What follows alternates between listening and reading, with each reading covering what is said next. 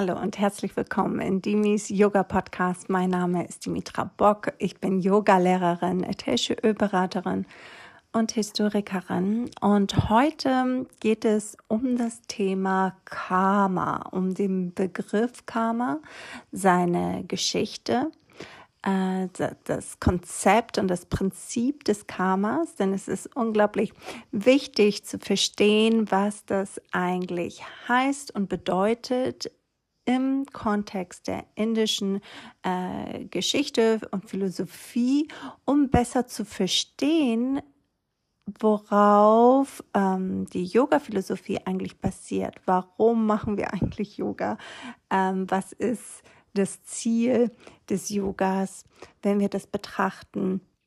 aus der indischen äh, Philosophie heraus, denn die sechs Darshanas, die ich vorgestellt hatte in den vorherigen Podcast, falls du ihn dir nicht angehört hast, dann hört dir gerne da mal rein, äh, basieren auch auf äh, das Prinzip des Karmas und vor allem aber auch die Yoga-Philosophie als Darshana und Patanjali's Yoga Sutren, die basieren auch auf diesem Prinzip des Karmas. Und was ist eigentlich dieses Karma? Woher kommt es? Was bedeutet es konkret?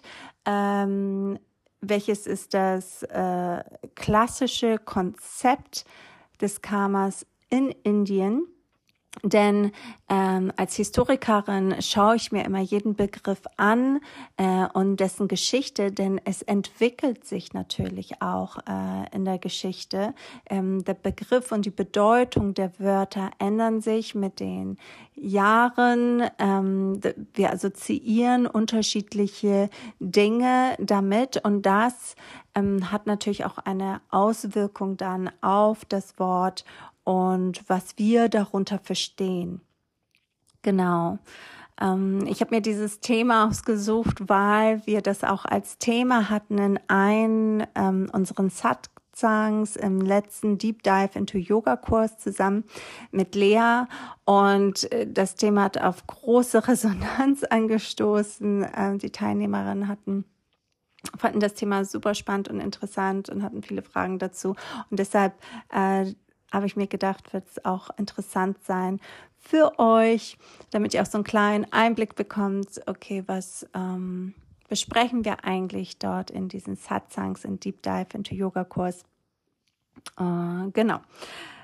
Falls du bei der nächsten Runde dabei sein möchtest, kannst du dich jetzt anmelden. Es wird eine zweite Runde stattfinden, sechs Wochen. Wir starten im Oktober und ich freue mich schon mega draus. Der Kurs besteht aus einmal in der Woche Yin Yoga, einmal in der Woche Hatha Yoga. Ich unterrichte Hatha Yoga, äh, die Rishikesh-Reihe und Lea die Yin Yoga Stunde und einmal die Woche samstags treffen wir uns zum Satsang, wo wir über unterschiedliche Themen sprechen. Genau, aber jetzt Klammer zu, zu dieser kleinen Werbung. Ähm, jetzt äh, aber zurück zu unserem eigentlichen Thema des Podcasts und zwar Karma. Bestimmt hast du das schon mal gehört. Kanter Begriff, ähm, auch hier im Westen bei uns. Äh, es gibt sogar super viele Bücher über Karma ähm, und so weiter. Aber lasst uns gerne beginnen ganz vom Anfang. Karma, den Begriff finden wir erstens in den Veden. Das sind die alten heiligen Schriften äh, in Indien. Darüber habe ich auch eine Podcast-Folge aufgenommen. Also hör dir gerne die auch einmal an, wenn du mehr erfahren möchtest über die Veden.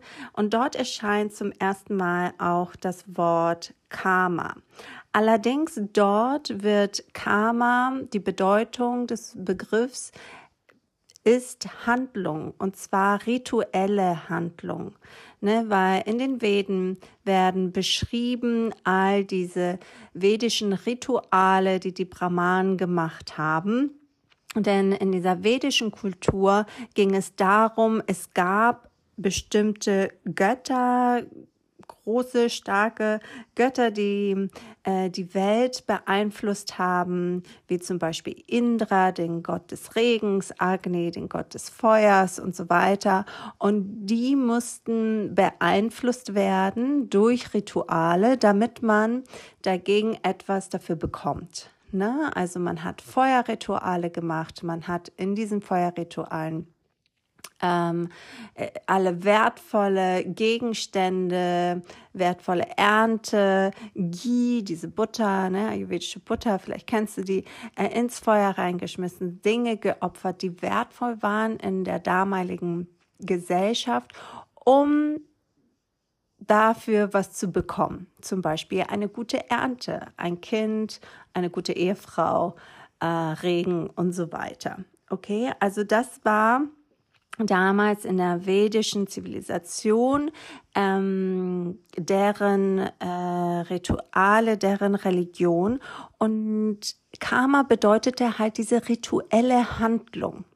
Okay, eine Aktion, die man durchgeführt hat, um die Götter zu besänftigen oder um die Götter zu beeinflussen, um irgendwas dagegen zu bekommen. Es gab allerdings keine Art von Theorie, äh, von Karma und es gab damals auch noch nicht dieser Gedanke vom oder dieses Konzept der Wiedergeburt. Dieses Konzept des Karmas und der Wiedergeburt, wie wir es kennen als Karma, als ähm, Prinzip von Ursache und Wirkung, das kam erst mit den Buddhisten. Mit der Philosophie der Buddhisten und der Jains kam auch dieses Prinzip des Karmas und auch das Konzept der Wiedergeburt ans Licht. Und die Brahmanen bis zu diesem Zeitpunkt hatten dieses Konzept nicht. Erst als dann die Maurya Empire, diese, das war eine ähm, große Herrschaft, ähm, ein großes Empire, und der, deren König, der hatte ähm, angenommen diese Religion oder diese Philosophie der Buddhisten. Und er hat auch die buddhistischen Ideen äh, unterstützt und auch dazu beigetragen, dass die sich verbreiten und auch gesponsert sozusagen. Ne? Wir, wir kennen das auch ähm, hier im Westen, wie sich Religion verbreiten. Ähm, und das Gleiche ist zum Beispiel auch passiert im Christentum erst als äh, Konstantin der Große in Konstantinopel äh, die christliche Religion angenommen hat und er selbst sich getauft hat als Christ, hat er auch begonnen hat zu sponsern diese christliche Religion. Er hat Kirchen gebaut äh, und hat zum Beispiel äh, die Bibel wurde immer wieder neu äh, geschrieben und so weiter. Und so wurde halt diese christliche Ideen auch weiter verbreitet im ganzen byzantinischen Reich und auch im römischen Reich, was später Karl der Große auch äh, weiter getrieben hat. Genau. Und so ungefähr kannst du dir das auch vorstellen, dass damals mit dem Maurya Empire, dass der damalige König halt diese Ideen und Religion der Buddhisten und Giants halt unterstützt hat und gesponsert hat, deren Ashrams und Klöster unterstützt hat, dass die auch mehrere Schriften verfassen konnten und diese Ideen weiter sich äh, verbreitet haben in Südostasien. Und die ganzen brahmanischen, vedischen äh, Rituale, die wurden mehr und mehr verdrängt, würde man sagen. Und damit die Brahmanen sozusagen überleben ähm, und auch deren Ideen und Ritualen auch überleben, haben sie begonnen, auch ihre Konzepte langsam zu verändern und Konzepte der Buddhisten und Jains auch mit zu integrieren in deren vedischen äh, Ritualen. Und eins davon war auch äh, diese Idee des Karmas. Und ich möchte an dieser Stelle auch ganz klar sagen, dass es gibt nicht eine Theorie des Karmas. Es gibt ganz viele, wie es so oft ist in Südostasien. Es gibt nicht ein Yoga, es gibt Tausende, es gibt nicht einen Yoga-Weg, es gibt Tausende, es gibt nicht eine Karma-Theorie, es gibt super viele.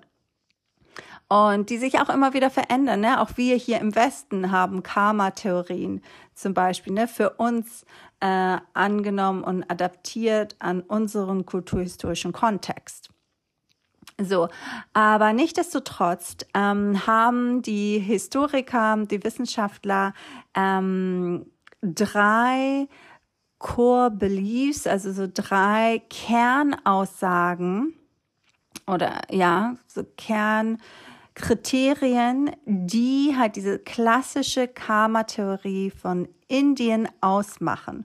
Und wenn eins von diesen drei ähm, Konzepten nicht drin ist, dann handelt es sich nicht von Karma, sondern einfach nur von einer Theorie der Wiedergeburten. Okay, weil ähm, das ist auch möchte ich auch klar werden, dass ähm, zum Beispiel im Westen gibt es gab es auch ähm, in der Antike zum Beispiel auch Plato äh, in Griechenland. Er hat die Idee der Wiedergeburten nicht verneint.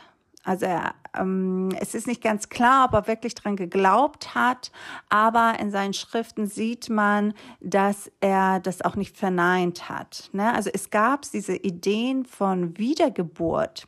Es gab es auch in Europa und es gab es auch in, in den nordischen Kulturen. Zum Beispiel sehen wir auch, dass es dieses, diese Idee der Wiedergeburten da ist. Zum Beispiel ähm, gibt es eine antike nordische Kultur, ich glaube in Irland. Da hat man gesehen, dass es gab die Idee der Wiedergeburten, allerdings innerhalb der Familie. Also wenn zum Beispiel die Großmutter verstorben ist, dann hatte man ähm, die Idee, dass sie als Enkelkind oder innerhalb der Familie dann wiedergeboren wird als das nächste Baby. Zum Beispiel, also solche Konzepte von Wiedergeburt gab es auch in Europa. Allerdings gab es nicht diese Theorie und Konzept des Karmas als ähm, Ursache und Wirkung. Okay, das sind zwei unterschiedliche Konzepte, könnte man so sagen. Also wichtig, damit wir sprechen über eine klassische Karma-Theorie von Indien, natürlich als allererstes äh, Kriterium ist natürlich, es gibt diese Idee, dieser Zyklus von Geburt, Tod, Wiedergeburt. Okay? Das ist mit enthalten im Karma. Zweitens, die Wiedergeburt die, und die Qualität von den Erfahrungen, die wir in unserer Wiedergeburt machen werden. Und auch wie lange dieses Leben eigentlich halten wird, ne? die Dauer unseres Lebens. Das alles wird bestimmt von unseren Handlungen, von unserem Karma. Okay? Also unser Karma bestimmt wann wir wiedergeboren werden, als was wir wiedergeboren werden, wie unsere Erfahrung sein wird, welche Erfahrungen wir machen dürfen in diesem neuen Leben äh, und wie lange auch dieses Leben sein wird. Okay, das bestimmt das Karma. Weil oft haben wir hier zum Beispiel im Westen auch diese Idee, dass ähm, Schicksal, Gott bestimmt, ähm, wann wir wiedergeboren werden, wie und wie, oder, wie unser Leben verlaufen wird. Ähm, allerdings, wenn du dich erinnerst an meine letzten Podcast-Folge über Patanjali's Yoga Sutren oder auch in den Upanishaden, da spreche ich über Brahman und Atman, ne? Brahman, diese universelle Energie und Atman, dieses unendliche, was äh, keine Bedürfnisse hat, was nicht veränderlich ist, was auch keinen Plan hat. Ne? Diese Idee von, die Seele hat einen Plan, gibt es hier nicht. Und auch Atman, ne, unser Atman hat keinen Plan und Gott hat auch keinen Plan. Es, es ist das Karma, was das bestimmt. Okay? Ist sehr, sehr wichtig, das auch äh, so zu ähm, begreifen, zu verstehen. Okay? Das ist der zweite Core Belief für die Karma-Theorie. Und das dritte ist, dass Leiden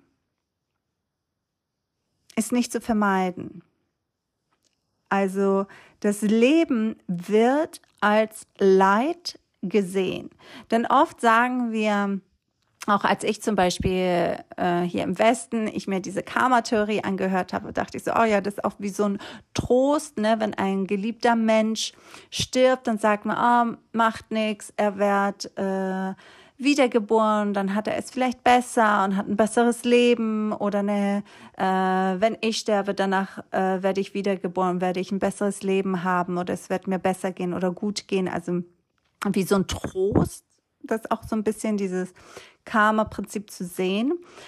Allerdings, wenn wir das äh, hier äh, aus der indischen Philosophie sich das anschaut, es geht nicht darum, das ist nicht gut, dass wir wiedergeboren werden, denn das Leben hier auf der Erde, das wertliche Leben, wird als großes Leid angesehen. Wir leiden ständig. Von der Sekunde, wo wir geboren werden, weint das Baby und es leidet, denn es verspürt Hunger, es verspürt Durst, es verspürt Kälte. Und wir haben ständig Bedürfnisse, diese, äh, diese Bedürfnisse wie Hunger, Durst, Kälte, Wärme zu stillen. Und sobald wir ein Bedürfnis stillen, kommt das nächste und so weiter und so weiter. Und es hat kein Ende. Und deshalb sind wir ständig am Leiden. Und das ganze Leben ist ein Leid. Und das Ziel ist, aus diesem Leid auszubrechen, also aus diesem Zyklus der Geburten, Tod, äh, Wiedergeburt auszubrechen damit dieses ständige immer wieder auf die Welt kommen, ständig immer wieder das Gleiche durchleben müssen, äh, wie die Geburt, äh, Herzbrechen, heiraten, Kinder machen, sterben, den Tod von anderen geliebten Menschen zu erleben, Krankheiten zu erleben, dieses ganze Leid auf der Welt zu erleben und dann wieder sterben zu müssen, um das Ganze wieder von vorne zu erleben dass das endlich irgendwann ein Ende hat. Okay, das Ziel ist immer auszubrechen aus diesem Leid. Also das sind diese drei Core Beliefs. Wenn diese drei da sind, diese drei Kriterien, dann sprechen wir von der klassischen Karma-Theorie aus Indien. Okay, wichtig ist auch ähm, zu wissen, dass diese Karma-Theorie hat auch drei wichtige Funktionen. Und natürlich hat es auch drei wichtige Funktionen auch für äh, die Gesellschaft und wie die Gesellschaft ähm, wirkt.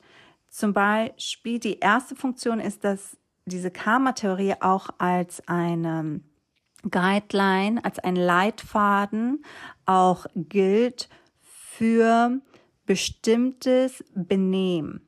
Okay, für ethisches Benehmen nach dieser Theorie weiß ich, dass wenn ich mich gut benehme, wenn ich gutes Karma kreiere, hat das eine Wirkung auf mein nächstes Leben. Also wenn ich gute Handlungen mache in diesem Leben, dann habe ich die Hoffnung, dass mein nächstes Leben es mir besser geht.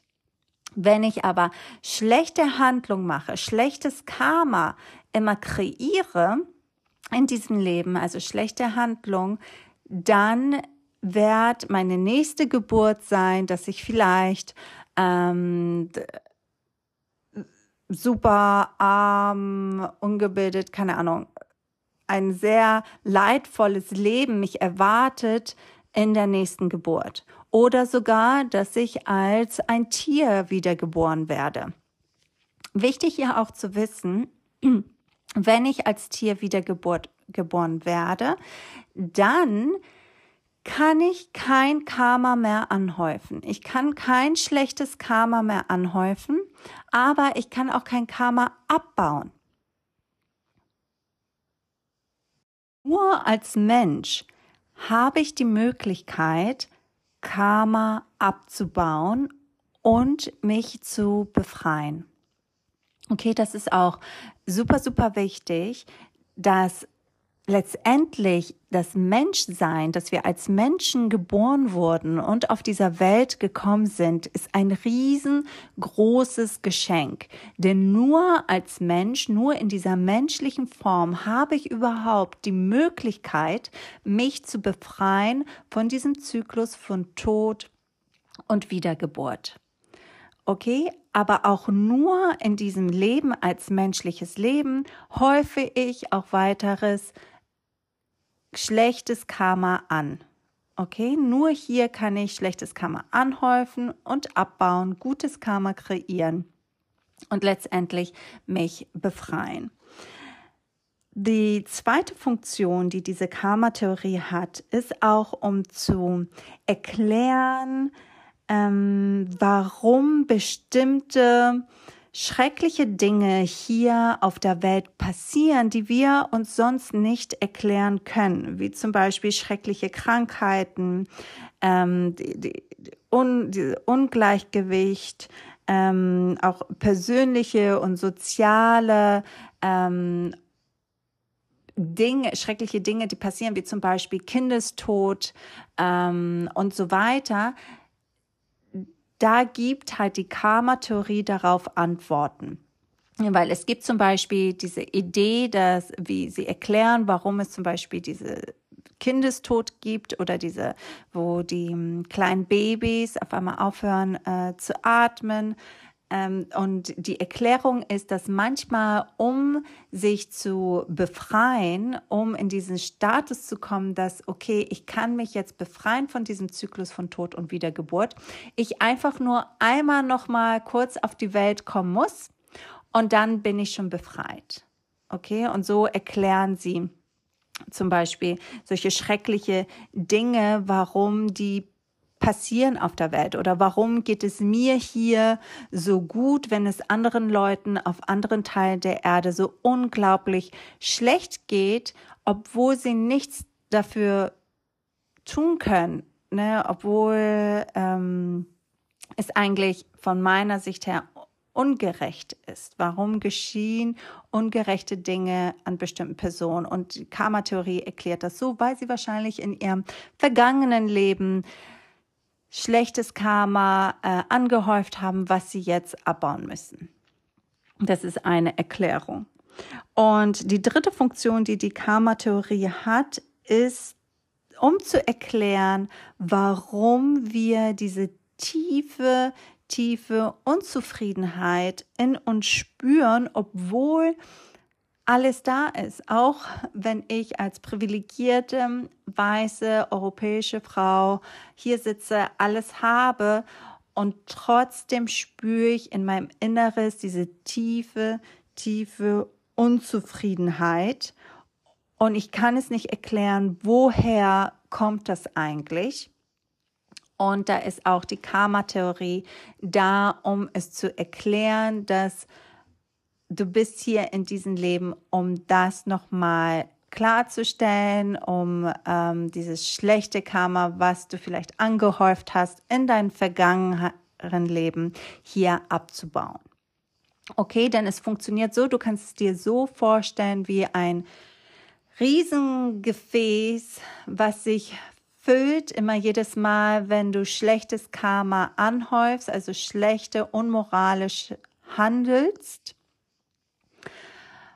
und jedes Mal, wenn du ähm, positives Karma machst zum Beispiel, dann füllt es sich mit gutes Karma auf, dieses Gefäß. Die Idee aber, und die kommt dann erst später mit zum Beispiel Pantanjalis Yoga Sutren, ist am Ende überhaupt kein Karma mehr zu äh, kreieren, weder Gutes noch Schlechtes, um dann am Ende sich zu befreien. Okay, und wie wir das machen, das erkläre ich auch gleich, also aus Patanjalis Sicht. Ähm, erstmal, um so ein bisschen diese historische äh, Entwicklung sich anzuschauen. Also die Brahman fangen an, dieses Konzept des Karmas auch aufzunehmen. Wir sehen das vor allem in den Upanishaden. Die Upanishaden sind diese Sammlung von Texten, von Dialogen zwischen äh, Lehrer und Schüler, ähm, ich habe auch dazu eine Podcast-Folge aufgenommen, also hör gerne auch da nochmal rein, wenn du mehr ins Detail, mehr darüber erfahren möchtest. Und diese Texte sind unglaublich wichtig, weil dort fangen wir langsam an, ähm, diese Konzepte von Karma zu sehen in den Upanishaden.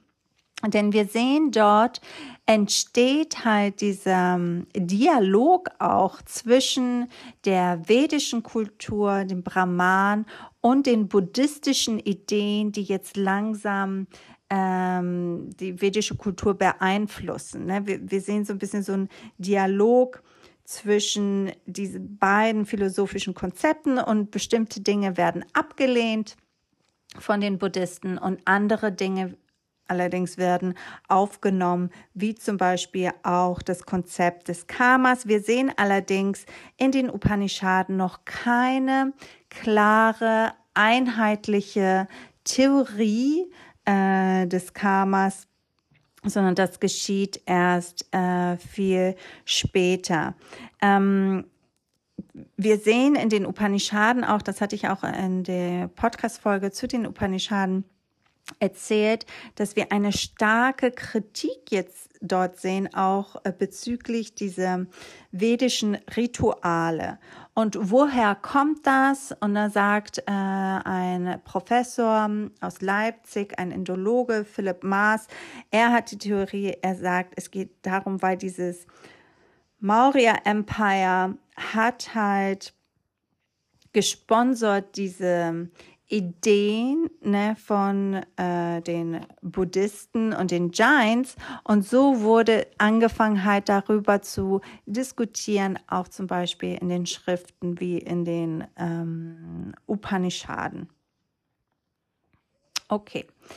Kommen wir jetzt dann weiter nach, nach den Upanishaden. Jetzt kommen wir so im Zeitalter, ne? wir nennen das immer den, den klassischen Zeitalter oder auch ähm, im Zeitalter der Epen, die, die Mahabharata. Okay, das kommt später.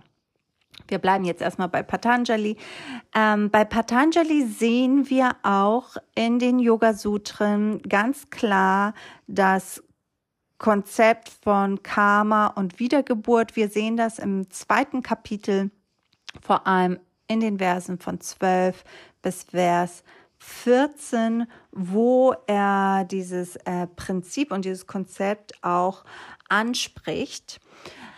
Ähm, und er, vor allem sehen wir hier, dass er uns eine Lösung anbietet, wie wir aus diesem ständigen Zyklus der Wiedergeburten ausbrechen können. Was können wir tun, um daraus auszusteigen? Und ähm, was müssen wir an unserem Verhalten zum Beispiel verändern, um überhaupt gutes Karma kreieren zu können? Und Patanjali sagt, dass wir können das machen durch unsere Sadhana. Okay, durch unsere spirituelle Praxis haben wir die Möglichkeit, schlechtes Karma abzubauen und gutes Karma zu kreieren. Und ganz detailliert sagt er, dass wir durch Tapas, Tapas, also Disziplin, vor allem diszipliniert müssen wir üben. Wir müssen täglich üben, eine tägliche Sadhana.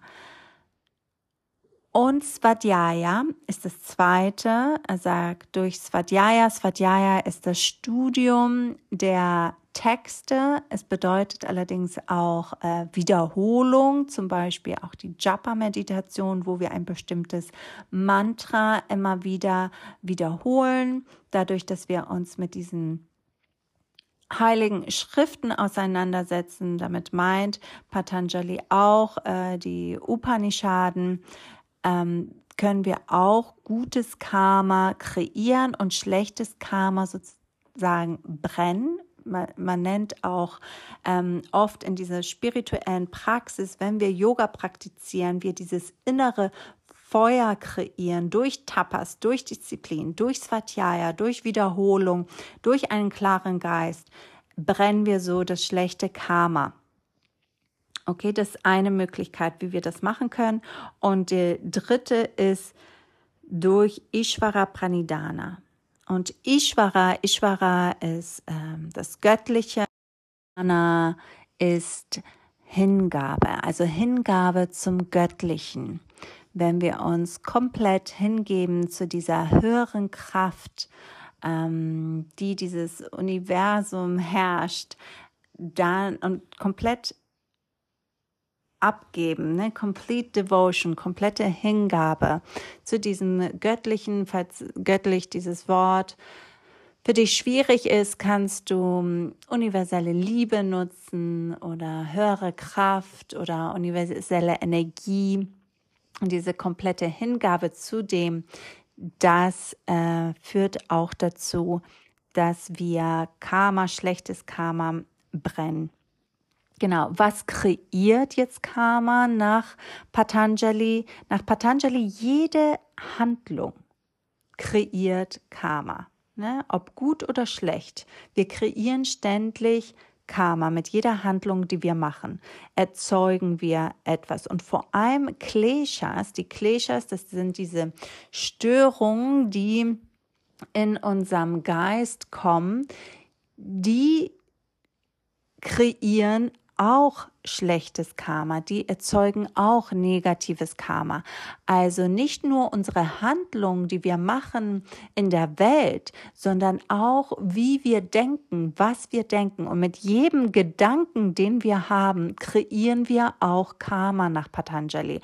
Ob es negativ ist oder positives Karma ist, trotzdem durch Denken, durch unsere Gedanken kreieren wir auch Karma. Okay, und das ist so ein bisschen diese Neuerung auch durch äh, Patanjali. Und das höchste Ziel von Patanjali ist und das höchste Ziel eines Yogis sollte sein, überhaupt kein Karma mehr zu kreieren, weder negatives noch positives. Und zwar überhaupt, das heißt auch ganz konkret, weder Handlungen in der Welt auszuüben, noch Gedanken zu haben. Okay? Also es muss sowohl der Körper muss in komplette Stille kommen, als auch der Geist. Keine Emotion, keine Gedanken, keine Bewegung. Absolute Stille muss erzielt werden, um dann in diesem Zustand zu kommen von Samadhi und nur dadurch können wir uns dann befreien. Dann kommt die Erleuchtung, Kaivalya, und dann können wir uns befreien von diesem ständigen Zyklus der Geburt, Tod und Wiedergeburt. Okay?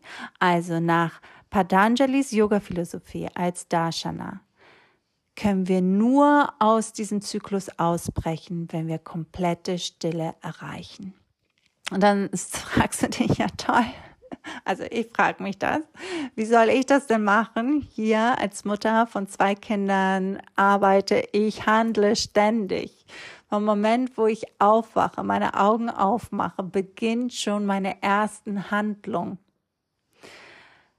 Ich muss Entscheidungen treffen. Ich denke ständig dran, was muss ich kaufen? Wie versorge ich die Kinder und so weiter und so fort. Also ich habe ständig kommen Gedanken, ob gute oder schlechte. Also ständig kreiere ich Karma, ob gutes oder negatives. Um, wir dürfen natürlich nicht vergessen, ähm, in welchen Kontext Patanjali sein Text verfasst hat. Und falls du meine letzte Podcast-Folge nicht gehört hast, dann hör sie dir an über Patanjalis Yoga Sutren. Da wirst du mehr erfahren über den kulturhistorischen Kontext.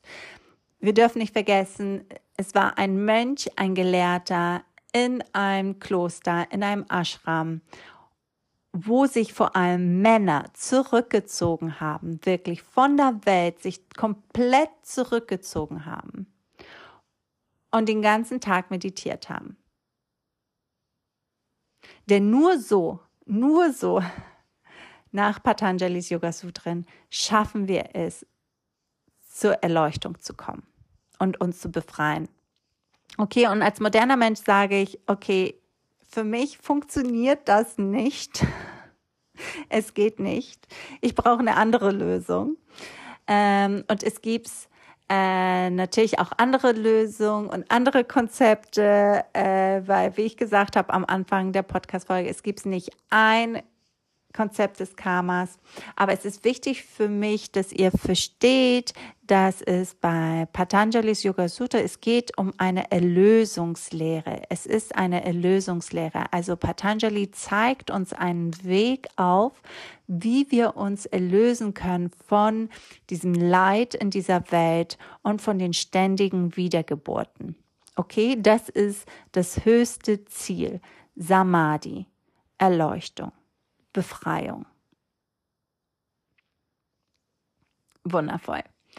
Wenn wir uns weiter die Geschichte anschauen vom Karma, dann sehen wir auch, dass später vor allem in den Zeiten der Epos, des großen Epos des Mahabharata, da sehen wir auch ähm, Konzepte von ähm, Unterschied, um ehrlich zu sein, unterschiedliche Konzepte werden dort präsentiert und eins davon ist auch das Konzept äh, des Karmas. Okay, und dann Teil der Mahabharata ist auch die Bhagavad Gita.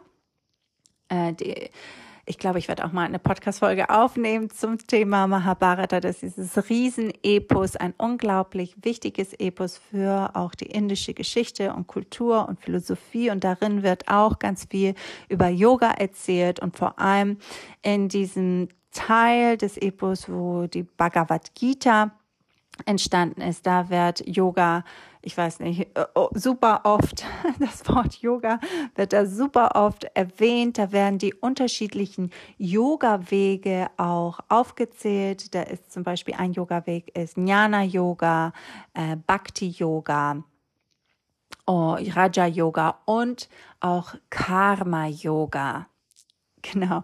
Und das ist super, super wichtig, weil dort in der Bhagavad Gita habe ich für mich eine Lösung gefunden. Ich finde das so toll, denn dort steht, dass man auch Befreiung gelangen kann, dass man dieser, sich befreien kann von diesem ständigen Zyklus der Wiedergeburten, auch durch das Handeln in dieser Welt.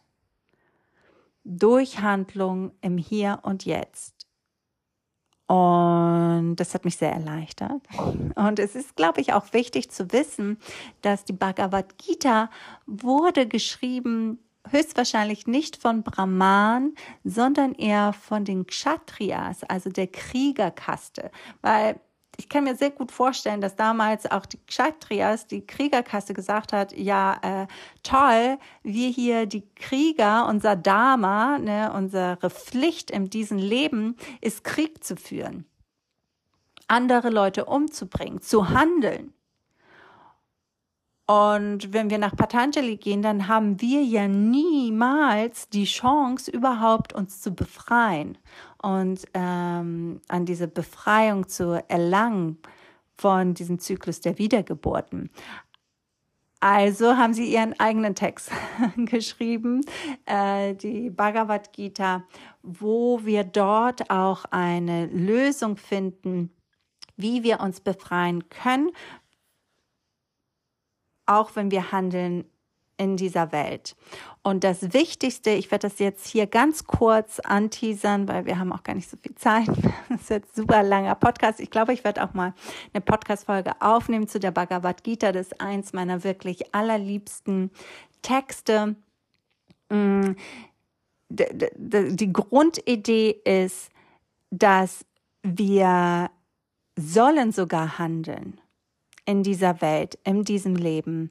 Aber super wichtig ist dabei, dass wir in unser Dharma handeln. Und Dharma ist unsere Pflicht, unsere Aufgabe, die wir haben in diesem Leben, in dieser Welt. Und wenn wir nach unserem Dharma handeln, und sehr wichtig ist auch, wenn wir handeln, wir nicht äh, uns darauf fokussieren, was unsere Handlung auswirkt oder welche, die Bhagavad Gita sagt immer so schön, welche Früchte wir ernten werden. Ne? Wenn wir handeln in dieser Welt nach unserem Dharma, ohne dass wir nach den Früchten streben, die diese Handlung vielleicht uns bringen wird, dann handeln wir in einer Art und Weise, dass wir uns befreien können, dass wir auch halt in diesem Zustand der Befreiung erlangen können aus diesen Zyklen der Tod und Wiedergeburt. Okay? Und ähm, eins halt von diesen vier Yoga-Wegen, die ich genannt habe, heißt halt auch Karma-Yoga.